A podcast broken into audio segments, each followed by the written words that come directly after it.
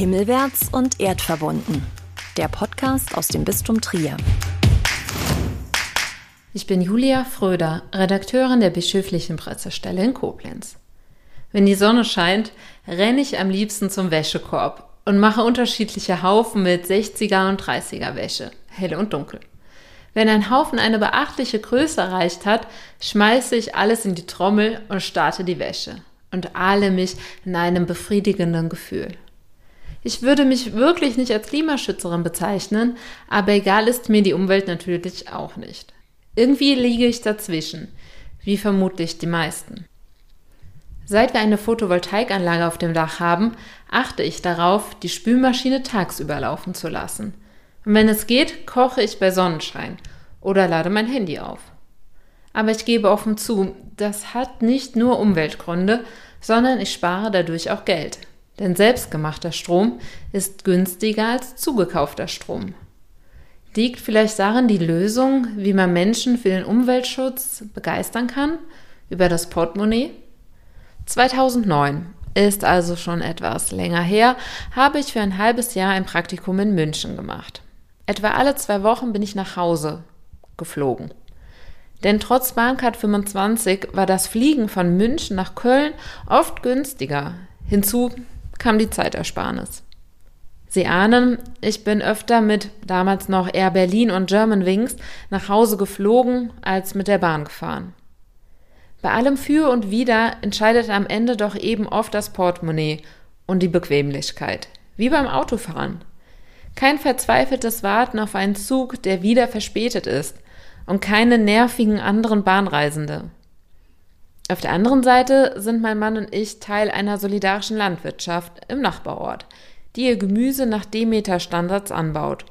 Und wir haben bei unserem Garten auf bienenfreundliche Pflanzen geachtet. Haben neben einem Verbrenner auch ein Elektroauto. Der Papst fordert in seinem jüngsten Schreiben zur Situation der Schöpfung von allen Menschen, unabhängig ihrer Konfession oder Religiosität, konsequenteres Handeln beim Umweltschutz. Wir sollen Verantwortung für die Schöpfung übernehmen. In Laudate Deum schildert er die Auswirkungen des menschengemachten Klimawandels und betont, dass es sich dabei nicht um ein bloß grünes, ökologisches oder romantisches Problem handelt, das viel zu oft von wirtschaftlichen Interessen ins Lächerliche gezogen wird, sondern die Klimakrise ist ein reales Problem, worunter vor allem die ärmeren Menschen im globalen Süden leiden. Und das Tragische ist, dass die in der Regel einen viel geringeren ökologischen Fußabdruck haben als wir hier in der westlichen Welt.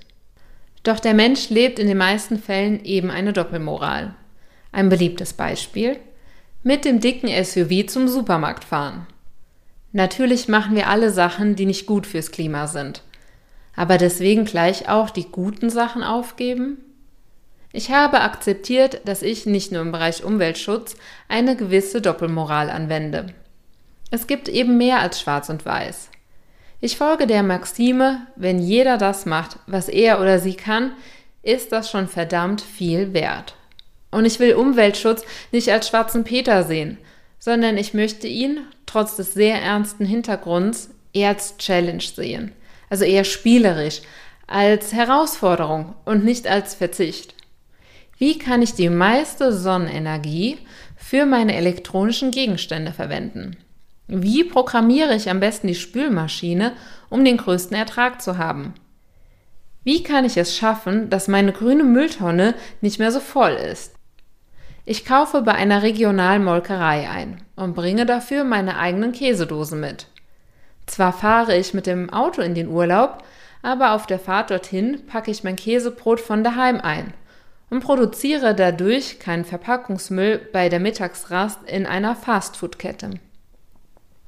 Natürlich sind das alles Kleinigkeiten, die aber zeigen, dass es wichtig ist, den Umweltgedanken einfach immer mitzudenken. Denn so kann ich Bereiche im eigenen Leben beeinflussen, die eben gehen.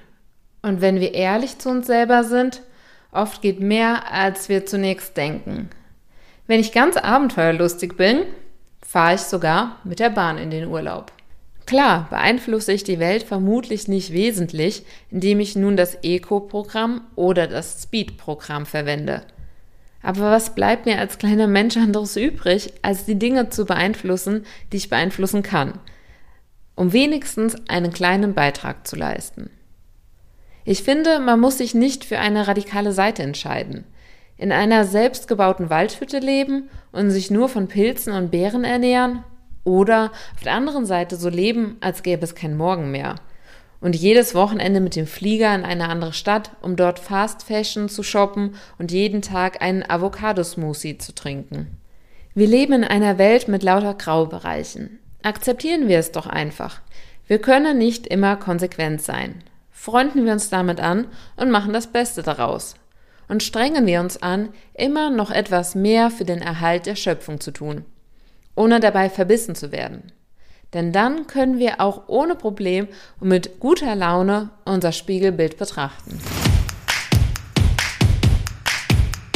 Himmelwärts und erdverbunden. Überall, wo es Podcasts gibt.